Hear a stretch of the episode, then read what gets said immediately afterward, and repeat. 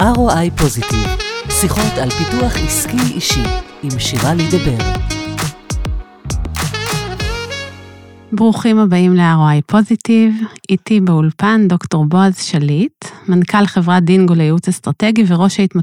ההתמחות באסטרטגיה ויזמות בקריה האקדמית אונו. מחבר הספר לזוז כיסא, ארגונים שלא משתנים נכחדים, ומגדל דור רביעי של אוהדי הפועל חיפה. שלום בועז. בוקר טוב, שירה. בוקר טוב. נתחיל כמיטב המסורת, הפעם אנחנו שולפים קלף מתוך חבילה שנקראת 365 רגעים בשנה. ערבב ושלוף. יש לך 20 שניות. שלפתי. משהו שהשתנה בי השנה. אהה. וואו. אמ, אני אנחש, סתם. דבר. הפכתי להיות אזרח אה, מודאג וחרד. נראה לי שאני גם לא לבד. כן, זה מה שרציתי להנחש. אני לא אדם חרד, לא חרדתי. לא חרדתי. אוקיי, יש לנו אה, משימה מאתגרת היום, כי אנחנו רוצים אה, להספיק לדבר על שלושה נושאים שלכאורה לא חייבים להיות קשורים, אבל אנחנו נקשור ביניהם. אוקיי. אחד זה טראומה, השני זה שינוי, והשלישי זה אומץ לב. אני אפילו מוכנה להגיד, ואתה תתקן או תאשר, שטראומה זה איזשהו כוח מניע או מקור, אומץ לב זו הדרך ושינוי זו התוצאה. אפשר לומר זאת כך, בשפה שלי זה להזיז כיסא, לזוז כיסא. אוקיי? אז בואו נתחיל בטראומה. כשאנחנו מסתכלים אה, מה באמת מזיז אנשים ומה גורם להם לעשות אה, דברים שאולי יום לפני הם בכלל לא היו חושבים, אז זה טראומה. אני, בתפיסת העולם שלי, ומהניסיון גם האישי וגם המקצועי, מה שמזיז מדינות, ארגונים ואנשים, זה טראומות. בלי קשר למלחמה הספציפית. ללא קשר למלחמה הספציפית. אה, אם, אם נלך רגע, את יודעת מה, בואי כן נדבר רגע על מדינות. אני, אני כבר הרבה שנים אומר, כשאני אני, אני מלמד את הנושא הזה של ה-change management, אני אומר שכשאני מגיע לארגון או שאני מראיין אה, אנשים, אגב, כשאני אומר אנשים זה א' נקודה נשים, אני פונה לשני בני המינים באותה, באותה מידה כל הזמן, אז אני מחפש את הטראומות. כי ברגע שאתה מבין ומזהה מהן הטראומות, יש לך 70-80 אחוז הסבר טוב מה מניע אנשים ולמה הם עושים את מה שהם עושים, או למה הם לא עושים את מה שהם עושים. אתה עושה הבחנה בין טראומה קולקטיבית לפרטית? או אה, עסקית? אה, פחות. אני, אני חושב שאנחנו מדברים על, על, ארגון, על ארגון, מה זה ארגון? ארגון זה אנשים. עכשיו, יש דבר כזה שנקרא זיכרון קולקטיבי. אה, וזה די מתכתב עם מה שרציתי להגיד, למשל, על מדינת ישראל, שאם אם רוצים להבין איך מתנהגים היהודים במדינת ישראל, צריך להתחבר לשלושה אירועים מעברם, שלוש טראומות, שאני חושב שמסבירות לא רע מה קורה פה, וגם מה לא קורה פה. הטראומה הראשונה זה אירוע מצדה. מה היהודים מוכנים לעשות כדי לשמור על כבודם, על כבוד השם, הם מוכנים all, all out, מה שנקרא all in, תלוי איך מסתכלים על זה, מוכנים למות, התאבדות קולקטיבית. אני חושב שאירוע מצדה נמצא פה. אוקיי. האירוע השני זה מלחמת, אה, זה סליחה, זה השואה. אה, למה היהודים לא סומכים על אף אחד ויודעים שביום פקודה אנחנו נהיה לבד, ולכן יש לנו את מה שנקרא נשק יום הדין, לפי פרסומים זרים. אנחנו מחזיקים ביד כנראה פצצת אטום, שהאוהבים שלנו יודעים שאם וכאשר, אז כולנו. אה, והטראומה השלישית היא מלחמת יום כיפור. אוקיי, הרביעית עכשיו. שבה למדנו איך מאיגרא רמא נופלים לבירא עמיקתא ביום, אני זוכר את זה. אגב, רוב הישראלים שחיים במדינת ישראל לא היו באף אחד משלושת האירועים האלה, ובכל זאת הם מכוננים בזיכרון הקולקטיבי שלנו והם משפיעים עלינו מאוד. אנחנו עכשיו נמצאים בטראומה רביעית. אה, שלדעתי היא כמובן תהיה מכוננת, אני לא יודע להגיד כרגע לאן היא תיקח אותנו, אבל כרגע אנחנו מדינה בדיכאון ובטראומה. אוקיי, זה בוא נגיד טראומה מקרו, קולקטיבית. עכשיו, האם יש לך דוגמאות לטראומה עסקית? ארגון שעבר אה, מיזוג, רכישה, סגירה, פתיחה, scale, אה, סטגנציה, זה טראומה? אמ, יש, אפשר, טראומה אני חושב שבהרבה מאוד מקרים היא מזיזה אותנו למקומות טובים. איך אמר לי פעם מישהו, שאני מקבל בעיטה, זה לפחות מזיז אותי קדימה. אז אה, אני יכול לתת אה, דוגמאות, יש, יש אירועים מכוננים, אתן דוגמה קטנה. אה, ביקשו ממני לעזור בארגון מסוים, והסיפור, משהו לא הסתדר לי, וביקשתי להיפגש עם גורמים מקבילים בתוך הארגון. ביקשו שאני אעזור באיזשהו תחום מסוים, באגף מסוים, והיה שם איזשהו סוג של מרד, שביתה איטלקית, משהו כזה. וכשעשיתי את הסיבוב, אז אה, פגשתי מנהלת ש... שאלתי אותה, את יכולה להסביר מה קורה פה? אז היא אמרה, תשמע, זה קשור למרד הגדול. עכשיו יש מרד קטן, שאלתי אותה, מה זה המרד הגדול? מה... המרד הגדול, כולם אה, זוכרים אה, מה קרה פה בארץ ישראל עם הרומאים? היא אמרה, תשמע, לפני שמונה שנים ניסו לעשות שם שינוי, והיה מרד גדול והייתה שביתה, ובסופו של דבר העובדים ניצחו. הם ניצחו. אז הם יודעים שכל פעם שרוצים להזיז אותם כיסא, זה, היא לא דיברה בשפה הזאת, זו השפה שלי, אז הם עושים מרד קטן. והם יודעים שבסוף ינצחו. הסיפור הזה מאוד הפתיע אותי, וחזרתי לזה ששלח אותי, שאלתי אותו, תגיד, אתה מכיר את הסיפור של המרד הגדול? עכשיו, הוא אדם דתי. אז הוא אומר, לא, לא, על מה אתה מדבר? סיפרתי לו את הסיפור, והרגשתי איך נופל לו האסימון. אמרתי לו, תקשיב, האירוע הזה, הוא מנהל היום פה את כל המערכת. אז זאת למשל אה, דוגמה. לכן לדוגמה, יכול לתת גם דוגמה ברמה האישית. תן את זה מעולם אחר, למשל, אני גם אה, מלמד ומרצה, ועשרות אלפי אה, סטודנטים וסטודנטיות, מה הסטודנט זוכר?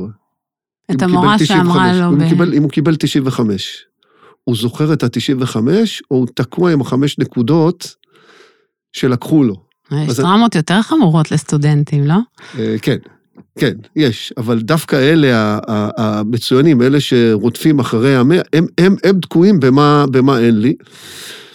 ולא מזמן, באחד הארגונים, אה, ישבתי עם אה, מנהלת משאבי האנוש, וניסינו לפצח איזושהי סוגיה, להבין התנהגות של מנהל מאוד בכיר, וזה היה משהו נורא מוזר. וההתרשמות שלי הייתה זה שהוא הוא רוצה להיות המנכ"ל והוא לא המנכ"ל, זאת אומרת, כבר כמה סבבים, הוא לא האיש שנבחר. ואז היא סיפרה לי סיפור מדהים. שנה או שנתיים אה, לפני זה אמו נפטרה, ובהספד הוא אמר, ואני מצטט את מה שהיא אמרה לי, אמא, אני מצטער שלא זכית לראות אותי מנכ"ל. מקווה שתסלחי לי. שמעתי את זה, אמרתי, אוקיי, יש לנו עכשיו הסבר טוב למה האיש מתנהג כמו שהוא מתנהג. אז זה... תעשה לי רגע הבחנה בין טראומה מודעת לשאיננה מודעת, בראייה שלך. אה, אני, אני מתקשה לחשוב על טראומה שהיא לא מודעת. זאת אומרת, משהו שהוא טראומטי זה בעיטה בבטן שאנחנו מקבלים. עכשיו, יש, אנחנו יודעים מהמחקרים בפסיכולוגיה אה, של התפתחות הילד, ש... יש ילדים שעוברים איזשהו סוג של אביוז, או, או גדלים, ב, ואני מכיר כמה סיפורים כאלה, גדלים בבתי יתומים, או דברים מהסוג הזה, אז, אז הם כנראה עברו טראומות שהן לא, מודע, לא מודעות. להפך, הם עברו את הטראומות הכי מודעות, כי הם יודעים שהם גדלו בבית יתומים, אבל אני לא יודעת שאני בטראומה ממלחמת יום כיפור, כי הייתי בת uh, כמה ימים. כן, אבל זה נמצא בסיפורים, זה נמצא בנרטיב, זה נמצא בתוכניות הלימוד. זה לא אומר שאני מודעת לזה. אם חטפתי מכות כילדה, כנראה שאני מודעת לזה שעברתי טראומת התעללות בילדותי. אבל אם, אה, למשל, אני מנכ"ל, ולפני שמונה שנים, כשאני בכלל הייתי במדינה אחרת, נצרב פה משהו ב-DNA, אז יכול להיות שאני יודעת, אך לא מודעת, שזה מפעיל אותי ואת הצוות שלי. אה, אני חושב שבאחד הפודקאסטים שלך הזכירו את חלון ג'וארי. Mm-hmm. אז נכון. אם יש, אם יש משהו שאני לא יודע, ש... אז, אז, אז הוא לא נמצא במודעות שלי, אבל הוא... מפעיל שהוא, אותי. ברור שהוא מפעיל אותי. אה, אני, אני לא יודע לנתח את זה, אבל מה שאני יודע להגיד זה שהטראומות מנהלות אותנו, בין אם הן מודעות ובין אם הן לא מודעות. אין לנו פה את פרויד, או מישהו שיכניס אותי להיפנוזה ויחבר אותי לדברים שאני לא מודע להם, אבל אין ספק איך אני אגיד, זה כמו הסלקטיטים, זה, זה, אנחנו צוברים המון המון חוויות קטנות שבסופו של דבר הופכות להיות משהו משמעותי, אבל טראומה היא בדרך כלל אירוע חד, מיידי, משמעותי, דרמטי, שנצרב בנו, עושה לנו קביעה כזאת, שבעצם... אבל לאו לא- דווקא בנו. הוא נצרב בנו לאו דווקא באופן ישיר. נכון, נכון, אבל, אוקיי. אבל הוא עובר אלינו, תראי, אנחנו אה, היום מדינה בטראומה. היום זה קל, כלומר, כן, זה סופר אה, קשה, אבל קל להבין. לא היינו בדרום ולא... אה, אבל בעקבות המראות שראינו, ואם אני חוזר רגע למה שאמרתי מקודם, אז רובנו היינו במצדה, וכולנו רואים את הסרטים אה, מהשואה, ומלחמת יום כיפור כל שנה מזכירים לנו את זה, זה נמצא בתודעה שלנו, זה, זה קיים שם, זה אוקיי. משפיע עלינו. אז בואו ננסה למתוח איזשהו קו בין כל מה שאמרנו עד עכשיו על טראומה, לבין שינויים. ובתור התחלה, ננסה לשים את עצמנו בנעליו של מנכ"ל שמאזין לנו, ואין לו רשימה מפוארת של טראומות שהוא מודע להן. תנסה לשרטט איך נראה אה, תפקוד שהוא מתוך טראומה, במה שקשור לשינוי. הבנת את השאלה? אני חושב שהבנתי את השאלה. אמ, תראי, יש משפט באנגלית שאומר ש-the bottleneck is at the top of the bottle. זאת אומרת, צוואר הבקבוק נמצא בקצה של הבקבוק, ומנכ"ל, אה, כשאתה מגיע לתפקיד מנכ"ל או מנכ"לית, אז יש פרדוקס. רמת השליטה שלך היא נמצאת במינימום, זאת אומרת, אתה, אתה לא יכול באמת להגיע לקצה של העובד האחרון, אתה לא יודע מה קורה שם, אבל רמת ההשפעה שלך היא במקסימום. מהמם. עכשיו, אם אנשים אה, מנהלים, או מנוהלים יותר נכון, באמצעות טראומות, והם לא, מודע, לא מודעים לזה, והם לא מבינים אה, איך תפיסת העולם, הפרדיגמה, היום יש את המילה קונספציה, שהיא מאוד מאוד שכיחה, אז אה, זה יכול להוביל אה, לדברים לא טובים. אני יכול לתת דוגמה, בין, השאר הייתי יועץ ארגוני של יחידה 8200, ומי שהיה סגן המפקד, לימים המפקד, יאיר כהן, הוא היה קבר צעיר במלחמת יום כיפור. תראי איך הדברים מתחברים, וכולנו זוכרים מה היה ביום כיפור, איך הכשל המודיעיני שהיה, ואני התרשמתי שהדבר הזה מנהל אותו בכל יום, למשל, הוא דאג שבכל חדר יהיה דף, תלוי, על הקיר, מה שנקרא חובת ההתראה. אה, והוא דיבר כמעט בכל הזדמנות על זה שלחיילים צעירים, וזה זה כמובן שוב הפך להיות אקטואלי, זה לא זכותם אה, להביע דעה שונה, או אה, מה שנקרא לצאת חוצץ נגד תפיסה או קונספציה, זה חובתם. אה, ובמקרה פגשתי אותו באחד מבתי הקפה לא מזמן, ו- ודיברנו על זה, והוא אומר, תשמע, אני חושב שהיום הדף הזה לא נמצא שם, אין לי מושג מה קורה היום ב-8200, אבל יש לך פה דוגמה מדהימה בעיניי, איך טראומה מלפני עשרות שנים ניהלה מישהו, לדעתי זה עד היום אה, מנהל אותו. תן לי דוגמה עסקית. אמ, באחד הארגונים שליוויתי חברת הייטק, אמ, שהיא בעצם חלק מקורפורט אמריקאי, אמ, חוזר, זה היה ראש אגף, זה לא היה מנכ"ל, חוזר ראש אגף מנסיעה בארצות הברית, ומספר לי שהחליטו לפטר ארבעה אנשים באיזשהו, באיזשהו תחום, ואחד המנהלים שם אה, התנגד לפיטורים האלה, ומי שהיה מעליו אמר, תשמע, יש לך 400 אנשים, אם אתה עכשיו עושה לי בעיה עם ארבעה אנשים, שזה בעצם אחוז, ואתה מסביר לי שאתה לא יכול להסתדר עם זה, אז אתה מפוטר. אותו מנהל שסיפר לי את זה, אמר לי, תשמע, אני מאז לא מעז להתווכח עם המנהלים שלי על uh, האחוזים שרוצים uh, לפטר, זה גם קורפורט אמריקאי, יש להם תפיסת עולם שונה, כל עוד משאירים לי את האפשרות להחליט את מי אני, את מי אני מפטר. זאת אומרת, האירוע הזה שהוא ראה, שהוא חווה, זה, זה קרה בחדר, זאת אומרת, המקביל שלו בעצם פוטר במה שנקרא ב, ב, בזמן אמיתי לעיני כולם, גם הוציאו אותו מהחדר, אז, אה, וליוויתי אותו במשך אה, כמה שנים, וזה גם היה בתקופה של, של אה, מיתון, של משבר, אז ר- ראיתי איך האירוע הזה מנהל הוא אותו. היה מודע לזה? כן. כמה אנחנו- זה מנהל כן, אותו? כן, כן, אנחנו דיברנו על זה. הוא, הוא סיפר לי את הסיפור. זאת אומרת, הוא אמר, תשמע, אני, אה, מה שנקרא, צפיתי, יש את עמדת הצופה. כשאתה בעמדת הצופה, אתה לפעמים יכול ללמוד לא רע על עצמך ממה שאתה רואה אצל אחרים. מהמם. כי, כי זה לא אתה. את יודעת שיש את טעות הייחוס. כשאנחנו רואים מישהו נכשל, זה האישיות שלו, ואם זה אנחנו נכשלים, אז זה המצב, המזל, ה... אז, אז אנחנו יודעים לתת לעצמנו הרבה מאוד הסברים למה זה לא אני. כישלונות זה הם, והצלחות זה אני. איך כל הדבר הזה קשור להתמודדות עם שינויים? וואו. אה, כשהתמודדות יש בו רק, אה, נעצור על זה רגע, יש הובלה ויוזמה לשינוי, ויש אה, תגובה לשינוי, נכון? נכון. אני אשאל אותך שאלה. הקורונה, זה טראומה? אירוע הקורונה הוא טראומה? אני מניחה שתלוי למי. לך? זה אירוע מכונן, לי זה אירוע מכונן לטובה, זה לא טראומה. אה, אז, אז גם לי זה אירוע מכונן לטובה, אבל זה אירוע טראומטי.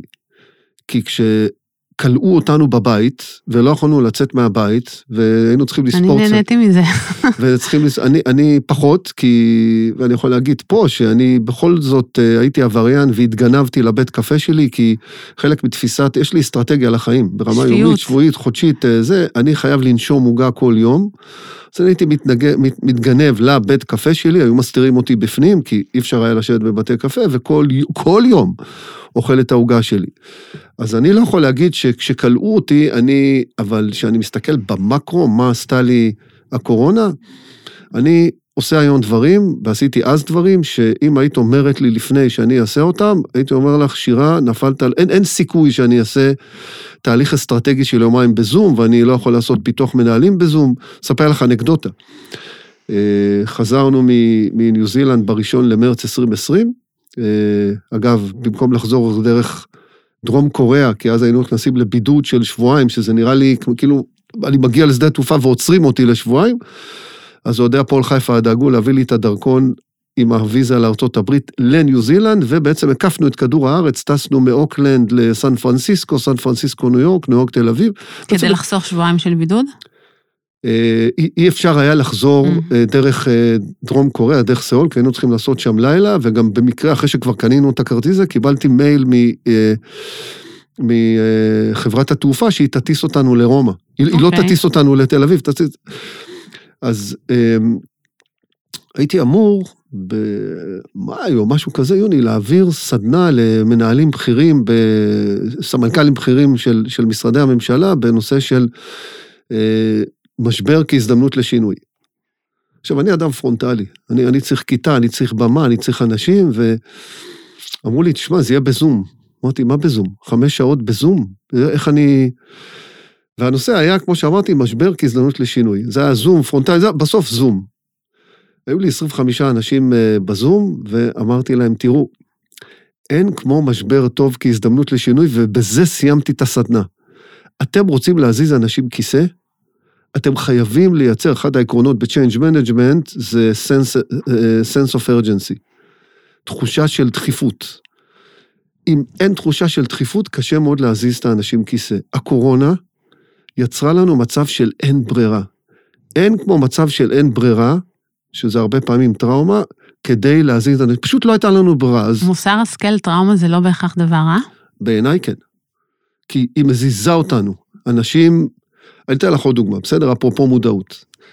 האם את מכירה אנשים שאמרו להם, תקשיב, תפסיק לעשן, תעשה דיאטה ותתחיל לעשות ספורט, כי אתה בסכנת חיים. שמעת על כאלה? את מכירה כאלה? כן. אבל הם המשיכו.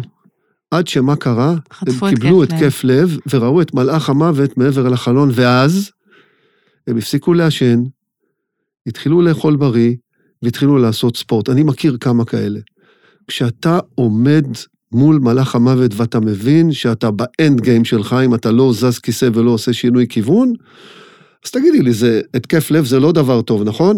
אבל זה טראומה שמזיזה את האנשים למקומות טובים. עכשיו, אני לא בעד טראומות, שלא יהיה פה, ש- שיובן שאני אה, חושב שטראומות זה דבר שאנחנו צריכים לחפש אותו. לא. השאלה, מה אנחנו עושים עם זה אחרי שזה קורה. יש אנשים ששוקעים, ויש אנשים שפורחים. אני חושב שברגע שאתה מבין שיש לך פה הזדמנות, וכדי לקחת אותה, אתה יכול להפוך את הלימון ללימונדה, את הטראומה לשינוי שהוא, שהוא חיובי. תסתכלי על החברים, על החברות שלך, מתי אנשים עושים שינוי משמעותי, זה בדרך כלל לא קורה כי הם התעוררו בבוקר ובא להם לזוז כיסא. זה בדרך כלל לא קורה, אני אומר סטטיסטית. בדרך כלל זה קורה כי אנחנו מקבלים בעיטה בבטן. אתה רואה גם שאנשים שהם הגיעו לטופ בתחומם, במיוחד אם הם, זה, אם, אם, אם הם אה, משפיעים בגדול, בין אם הם הורים, בין אם הם מנהלים, הרבה פעמים הסיפור חיים שלהם הוא רצוף טראומות. אמ, זה, זה, זה נכון. תראי, אני עשיתי תהליך אסטרטגי עם עצמי לפני, זה היה ב-2006, חבר יצא לרכיבת אופניים ביום שבת, ה-17 ביוני, אני זוכר את התאריך כי ב-16 ביוני לבן הבכור שלנו, תומר, יש יום הולדת, והיו לנו 11 ילדים במרתף. הוא יצא לרכיבת אופניים, אה, לבד באותו יום, הוא תמיד רכב עם אה, חבורה, כי הבן והבת הגדולים ש, של, שלו, זה, זה שמעון ומיקי, אה, הייתה להם יום הולדת 18, והוא תכנן לעשות על האש, ועל כביש 5, בין צומת הכפר הירוק לצומת מורשה, ארבע מסלולים, יום שבת, שמונה וחצי בבוקר, איזה בחור מסומם בן 27 לקח אותו. שמעון ואני היינו חברים מאוד קרובים, ואני הייתי בטראומה מהאירוע הזה, הייתי בהלם. והפנמתי, ויש הבדל בין להבין ולהפנים. Mm-hmm. אני הבנתי שלא חיים לנצח כשהייתי בן חמש. אני זוכר, הלכתי לגן, אה, היה לי שכן בקומה הראשונה, אדם דתי, קראו לו אה, מנחם, אם אני זוכר נכון, ואמרתי לו שלום, וחזרתי וראיתי מהומה, שאלתי מה קרה, אמרו לי, מנחם מת. אמרתי, מה זה מת? אמרו, מנחם עלה לשמיים, הוא לא, הוא לא יחזור יותר. אז הבנתי שיש דבר כזה שאנשים נעלמים. אבל כששמעון נעלם, אני הפנמתי שמחר בבוקר זה יכול לקרות לי. אז שאלתי את עצמי, רגע, אם אני עולה למעלה, אם יש שם דבר כזה, שואלים, תגיד, מה, מה עשית? מה, יש לך רשימת uh, to-do list? אמרתי, רגע, רק שנייה. מה, מה, מה באמת אני רוצה לעשות? ואני... ולא היית מגיע לזה אם לא היית חוטף את הככה. תראי, אני לא יכול להגיד שעשיתי שינוי של 360 מעלות, כמו שאמר אלון מזרחי, אה, אבל אני גם לא עשיתי שינוי של 180, עשיתי שינוי, עשיתי תיקון של 20 אחוז. אני חושב שמאז שאני עומד על דעתי, אני חי my way, אני לא חי חיים של אחרים, אני חי את החיים שלי. אבל עשיתי תיקון והפכתי להיות יותר נחוש אה, בתפיסת העולם, מה אני רוצה לעשות. ויש לי תוכנית אסטרטגית ברמה יומית, שבועית, חודשית, שנתית, רב-שנתית, כי הדבר המדהים זה שאני פוגש כל יום שירה, כל יום אני פוגש חלומות שלא התגשמו? המנהלת של האולפן שאלה אותי מה אני עושה, אז אמרתי לה שאני מדבר עם אנשים. נכון, אני כל יום, כל יום, כל היום מדבר עם אנשים.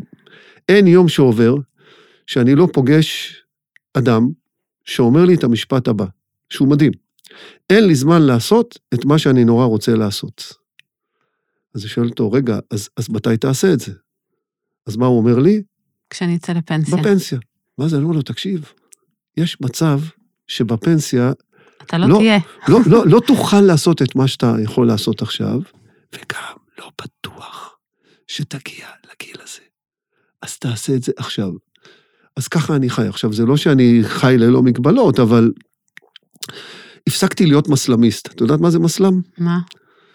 מסלם זה ראשי תיבות של מסע להרגעת המצפון. אנשים עושים מסעות שלמים הם קונים מתנות לאנשים שלא צריכים את המתנות שלהם, הם הולכים לחתונות שהם לא רוצים להיות בהם. ארגונים עושים מסעות מסלם, אתן לך דוגמה, נחזור רגע לעולם העסקי. סוואט, מה זה סוואט? סוואט זה קונספט שעושה אינטגרציה בין הסביבה החיצונית לסביבה הפנימית. זה גם כלי, עבודה, שאנחנו בעצם מכניסים את כל האינפוטים האסטרטגיים לתוכו. אז אני מגיע לארגון, אני שואל, נו, אומרים לי, עשינו סוואט. אני אומר, אוקיי, מה עשיתם עם הסוואט? מה, מה זאת אומרת? עשינו סוואט. אני אומר, so, SWOT, so what? מה עשיתם עם הסוואט? איזה החלטה קיבלתם? ואם קיבלתם את ההחלטה, הלא, האוטפוט של תהליך אסטרטגי, אני, אני בעולם המקצועי שלי מתעסק בשני דברים. תהליכים אסטרטגיים ו-change management. תהליך אסטרטגי מסתיים בהחלטה. האוטפוט של תהליך אסטרטגי זה החלטה. עכשיו השאלה, מה אתה עושה עם ההחלטה? חלק לא מבוטל מהתהליכים האסטרטגיים נשארים בספרים, על השקפים, על ה... זזת כיסא או לא זזת כיסא. וזה קשור לטראומה? איכשהו? אה, כן, כי אם יש אה, אפשרות לא לזוז כיסא, הדיפולט, הדיפולט שלנו כבני אדם זה להישאר באזור הנוחות. הכיסא, ב- ב- בספר אה, לזוז כיסא, הכיסא הוא, הוא, הוא, הוא גם כיסא הרבה פעמים ליטרלי. אה, את מסתובבת בארגונים, תראי מה קורה כשרוצים להזיז מישהו ממשרד אחד למשרד על יד. מה, כן. מה מתרחש שם, איזה, איזה מהומות מתרחשות. רק, רק, רק תזוז משרד, אוקיי? או תעלה קומה או תרד קומה, זה אירוע. אבל, אבל זה בעיקר מטאפורה לאזור הנוחות. ויש את מה שאני קורא חוק האנרגיה הנמוכה, זה דבר נורא טבעי, זה לא... חוק האנרגיה הנמוכה אומר דבר נורא פשוט. אם אפשר ללכת, למה לרוץ? אה, ברור. אוקיי, ו- ואם אפשר לעמוד, למה ללכת? ואם אפשר לשבת, למה לעמוד? ואם ואם אפשר לשכב, למה לשבת? ואם ברור. אנחנו כבר שוכבים שירה, למה שלא ננמנם קצת? אז, אז אנחנו, אנחנו רוצים את, ה, את המנוחה ואת ה... אז, זה בן דוד של למה להחליט אה, היום את מה שאפשר להחליט מחר. נכון, אז, אז אותי הטראומה של שמעון חידדה לי מאוד את התפיסה. זה לא קרה לי, זה קרה לו, אבל זה דבר שמנהל אותי ביומיום. אוקיי, נחזור רגע לשאלת השינויים. כי בכלל צריך להגדיר רגע מהו שינוי, איך אני מבחינה בין השוטף שגרה שלי למה שאני קוראת אה, פיתוח עסקי או פיתוח העתיד כמנכ"לית, לשינוי. נכון? יש שינויים שהם אה, חלק מהאינרציה העסקית, ויש שינויים שהם יזומים, שאם אני לא אוביל אותם, הם לא יקרו. נכון. איך כל הדבר הזה, אני רוצה שעכשיו מי שמאזין לנו, יסתכל על האג'נדה שלו לשנה הקרובה, יבין א', מהו שינוי שהוא אה, הכרחי ויקרה איתי ובלעדיי, ומהו שינוי שאם אני לא אוביל לא יקרה, ואיך אני יכולה לקשור את זה לטראומות שאני מודעת להן, או חשבתי שאני מודעת להן. תראה, יש כל מיני הגדרות לשינוי, אבל אם נדבר רגע על שינוי בקונטקסט העסקי, כי זה ואחר כך אני רוצה שתקשור את זה גם לאומץ. מאוד קשור לאומץ, אז הגדרה שאני הולך איתה זה ששינוי זה כל החלטה של ההנהלה שמשנה את הסטטוס קוו הארגוני שמשפיע על הפרט. מכיוון שבתפיסת העולם שלי ארגון זה אנשים, אז אם קורה כל מיני דברים בספרים שמבחינת האדם העובד, לא קורה שום דבר, אז, אז, אז, אז אין שינוי. ולכן, הסיפור המרכזי הוא שינוי בסטטוס קוו. סטטוס קוו, אגב, בפיזיקה סכום הכוחות הוא אפס. אם אנחנו רוצים לייצר שינוי, אנחנו צריכים לייצר אנרגיה, או אם תרצי להפעיל כוח, שהכוחות שדוחפים הם יותר חזקים מהכוחות שבולמים. עכשיו, פה יש אה, אסימטריה. כי הכוח שבולם שינוי, הכוח היחסי שלו הוא הרבה יותר גדול מהכוח שדוחף שינוי. יש לזה גם הרבה ביטויים בשפה, כמו רגל בדלת, מקל בגלגלים. אה, אה, אם, אני רוצה לעשות שינוי, אני צריך לק- לקבל החלטה שאני מוכן, ולפעמים זה לצאת למלחמה, כמובן במרכאות. כי אם המצב הוא שאין sense of urgency, אין טראומה, אין משבר, ואני עכשיו מבין שצריך לעשות שינוי, כי אני המנכ"ל ואני מסתכל קדימה, אני צריך לגרום לאנשים להיות איתי. הלוא כדי שיהיה שינוי, צריכים לקרות שני דברים. אחד, שכשאני הולך, אנשים איתי, ככה אנחנו מסתכלים על מנהיגות, האם אנשים איתך או לא איתך, ולפעמים אנשים צריכים להשתנות. עכשיו, כולנו יודעים שקשה לנו מאוד מאוד להשתנות. וכדי לעשות את זה, צריך אומץ ניהולי. בעיניי, ויש בספרות, ולא נעשה את זה פה, יש בספרות הבחנות, מדפים של, של מחקרים ושל ספרים על ההבדל בין מנהל, manager, למנהיג, ל leader. בעיניי, בתפיסה שלי, ההבדל, וזה, אני חושב שזה הגדרה של קוטר, אם אני זוכר נכון, זה שמנהל עושה סדר ומנהיג עושה אי סדר. עכשיו, מנהל צריך להיות גם מנהל וגם מנהיג. זאת אומרת, אני, אני תמיד אומר, אני לא ראיתי על, בשום שלט על חדר של מנכ"ל שכתוב שפה יושב מנהל שהוא לא מנהיג, או מנהיג שהוא לא מנהל, או מנהיג שהוא מנהל. זה in a box. אבל כדי להוביל שינוי, אתה צריך אומץ לעמוד מול אנשים שלא נוח להם מה שאתה רוצה, ולגרום להם לעשות את זה. תעשה לי את הקשר בין אומץ לאינטליגנציה רגשית. אה, אחת הטעויות שמנהלים עושים, מנהלות, זה שהם חושבים שאם הם יסבירו בהיגיון למה צריך לעשות שינוי, אז אנשים יגידו, וואו, איך לא חשבנו על זה, יקומו מהכיסא ויזוזו. זה לא עובד ככה, כי שינוי הוא אירוע את יודעת מה, אפשר גם להשתמש ב, במחקר דוקטורט שלי, דרך אגב, חקרתי את, התפיסה של השינוי. עכשיו, כשאתה שואל אנשים אם צריך שינוי, בגדול כולם אומרים כן. אבל האם אני רוצה לעשות שינוי, זה כבר סיפור אחר לגמרי. זאת אומרת, זה אגב, אפרופו הסיפור של התודעה, אני מבין שצריך לעשות שינוי, אבל לא בבית ספרי. ולגבי אה, השאלה שאת שואלת, אה, רגע. אם לא היגיון, אז מה כן? שאלתי מה הקשר בין אומץ לאינטליגנציה רגשית. כשאנחנו רוצים להזיז את האנשים כיסא, הם נבהלים. לפני שאנחנו חושבים, אנחנו מרגישים. קודם הבטן מדברת. עכשיו, כשמישהו הוא מבוהל, ואתה מדבר אליו בהיגיון, הוא לא, הוא לא איתך, אין לו את הקשב אליך. לכן אני אומר, אתה רוצה להזיז אנשים כיסא, אתה צריך לדבר בשני התדרים. בתדר הקוגנטיבי ובתדר הרגשי, אבל קודם בתדר הרגשי, כי אנשים נבהלים, אתה, אתה נתת להם בעיטה בבטן, זאת החוויה של האנשים, זה, זה מדהים. וכדי לדבר לאנשים, לבטן, אתה צריך אינטליגנציה רגשית, אתה צריך להבין אותם ברמה עמוקת האישיות שלהם, אתה צריך להכיל אותם, אתה צריך להיות איתם. צריך לתת להם זמן לעכל. הסיפור פה זה לא, בדרך כלל, לא קדימה הסתער. זאת אומרת, אין זמן, אנחנו חייבים, צריך לתת זמן לתהליך לעכל, לעכל אותו. ולפעמים עושים טעות, ורצים מהר קדימה, ואנשים לא איתך. אז אינטליגנציה רגשית, ואגב, במובן הזה, לפני איזה 20 שנה ראיינו אותי לאיזה כתבה, ואמרתי שבעיניי נשים יותר מתאימות לניהול מגברים. שאלו אותי למה, אמרתי, אני חושב, תראו, מהניסיון שלי, לנשים האינטליגנציה הרגשית היא יותר גבוהה. מפתחת. ואם אתה רוצה להזיז אנשים, אתה קודם עושה את זה דרך הבטן. ברגע שאנשים מחוברים אליך רגשית, אתה יכול לעשות איתם כמעט כל דבר. אני, אני תמיד אומר ל... רק ל... הפרט הטכני השולי הוא שקודם כל אתה צריך להיות מחובר לעצמך, ואחר כך אתה יכול לחבר אנשים אחרים. אני חושב שאנשים עם אינטליגנציה רגשית, באוטומטי הם אה, מחוברים כן. לעצמם. אה, הם, הם, הם מבינים את התדר הזה, הם יודעים לדבר את, ה, את התדר הזה, ואני תמיד אומר ל, ל, למנהלים צעירים, ש... אה, אם הם חושבים שיש פה איזשהו בלאגן וזה, ועוד רגע זה יסתדר, אני אומר, לא, זה אף פעם לא יסתדר. התפקיד שלכם זה לעשות סדר, בגלל זה אתם מנהלים, אבל מצד שני, התפקיד שלכם זה גם לעשות אי סדר ולהבין לאן צריך לזוז. תן לי דוגמה לסיטואציה עסקית, לא חייבת להיות גרנדיוזית, ששני אנשים ניגשים אליה אחרת, אחד אמיץ והשני איננו אמיץ. איך זה נראה בפועל? יש לי אה, לקוחה שסיפרה לי שהיא היום מנכ"לית, היא ביקשה, היא מנכ"לית היום.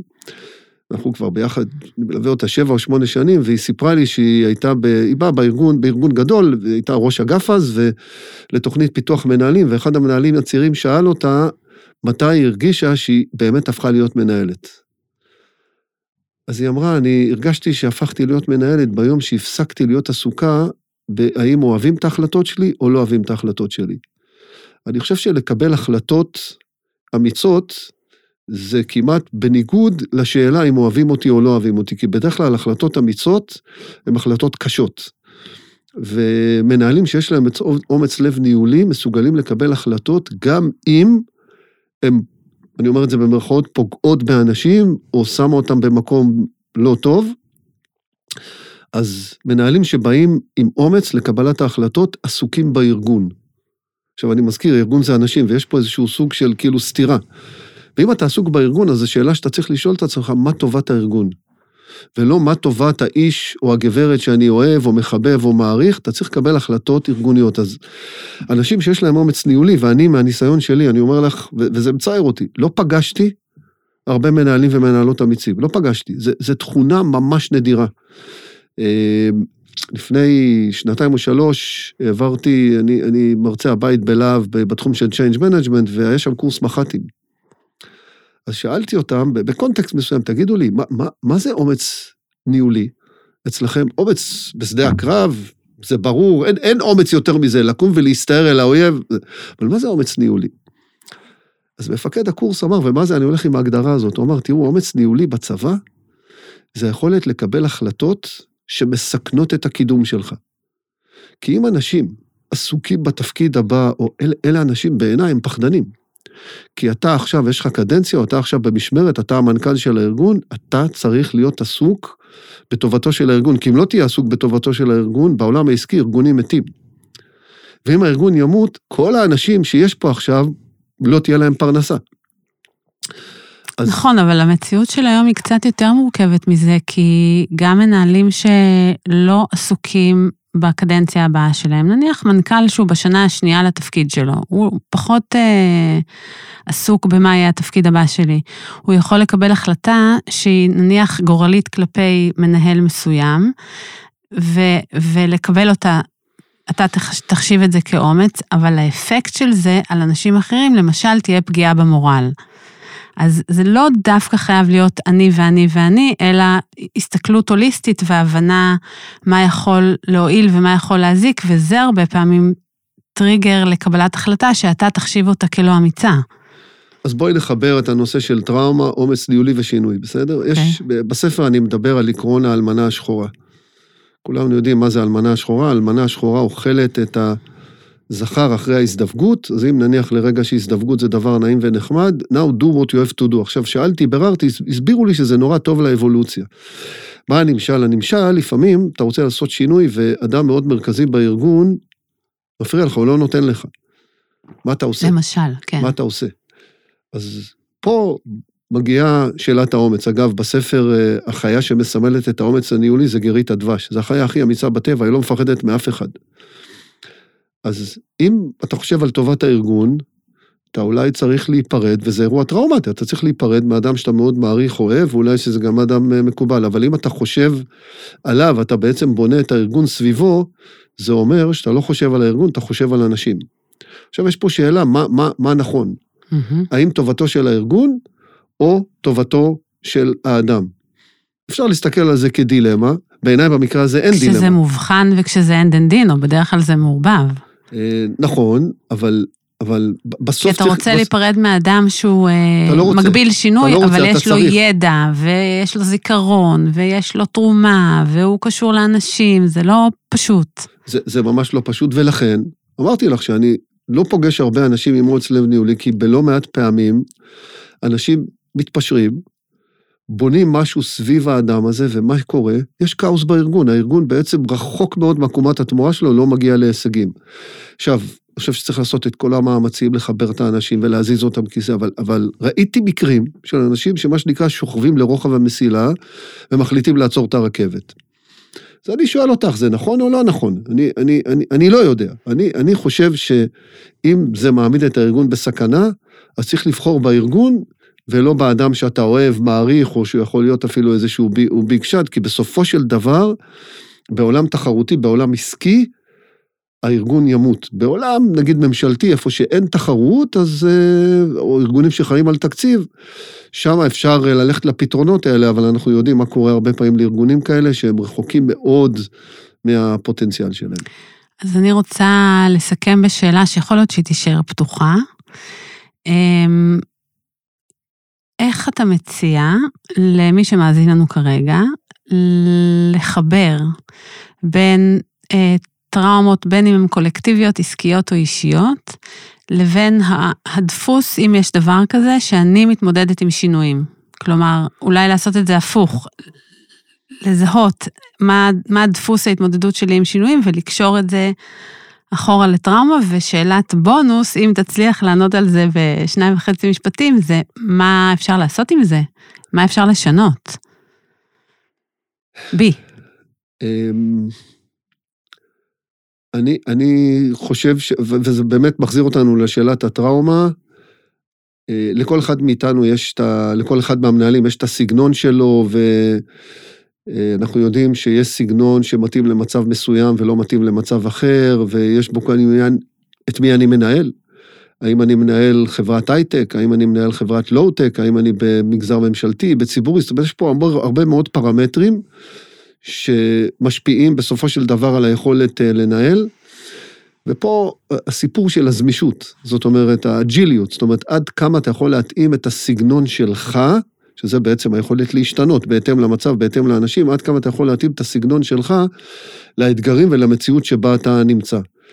ככל שהמנהל, מנהלת, יש להם יכולת לעשות את ההתאמה הזאת, זאת אומרת, אה, להתאים את עצמם למצב, כך יותר טוב. אני, כשאני מלווה מנהלים, ומנהלות, אני אומר, תשמע, בדרך כלל הדבר שאתה עובר איתו מתפקיד לתפקיד זה הערכים שלך. תיזהר מאוד להביא את ההרגלים מהתפקיד הקודם לתפקיד הזה, או במיוחד אם אתה מטפס למעלה בהיררכיה, כי כשאתה מגיע להיות מנכ"ל, זה, זה השינוי הכי איכותי, יש שני שינויים איכותיים בניהול. כשאתה הופך להיות מנהל של מישהו, mm-hmm. כמו נגיד אה, זוג שהופך להיות הורה, פתאום יש מישהו שתלוי בי, והפעם השנייה שאתה הופך להיות מנהל שהכל שלך. אז דברים שאתה ראית משם, אתה לא רואה מכאן.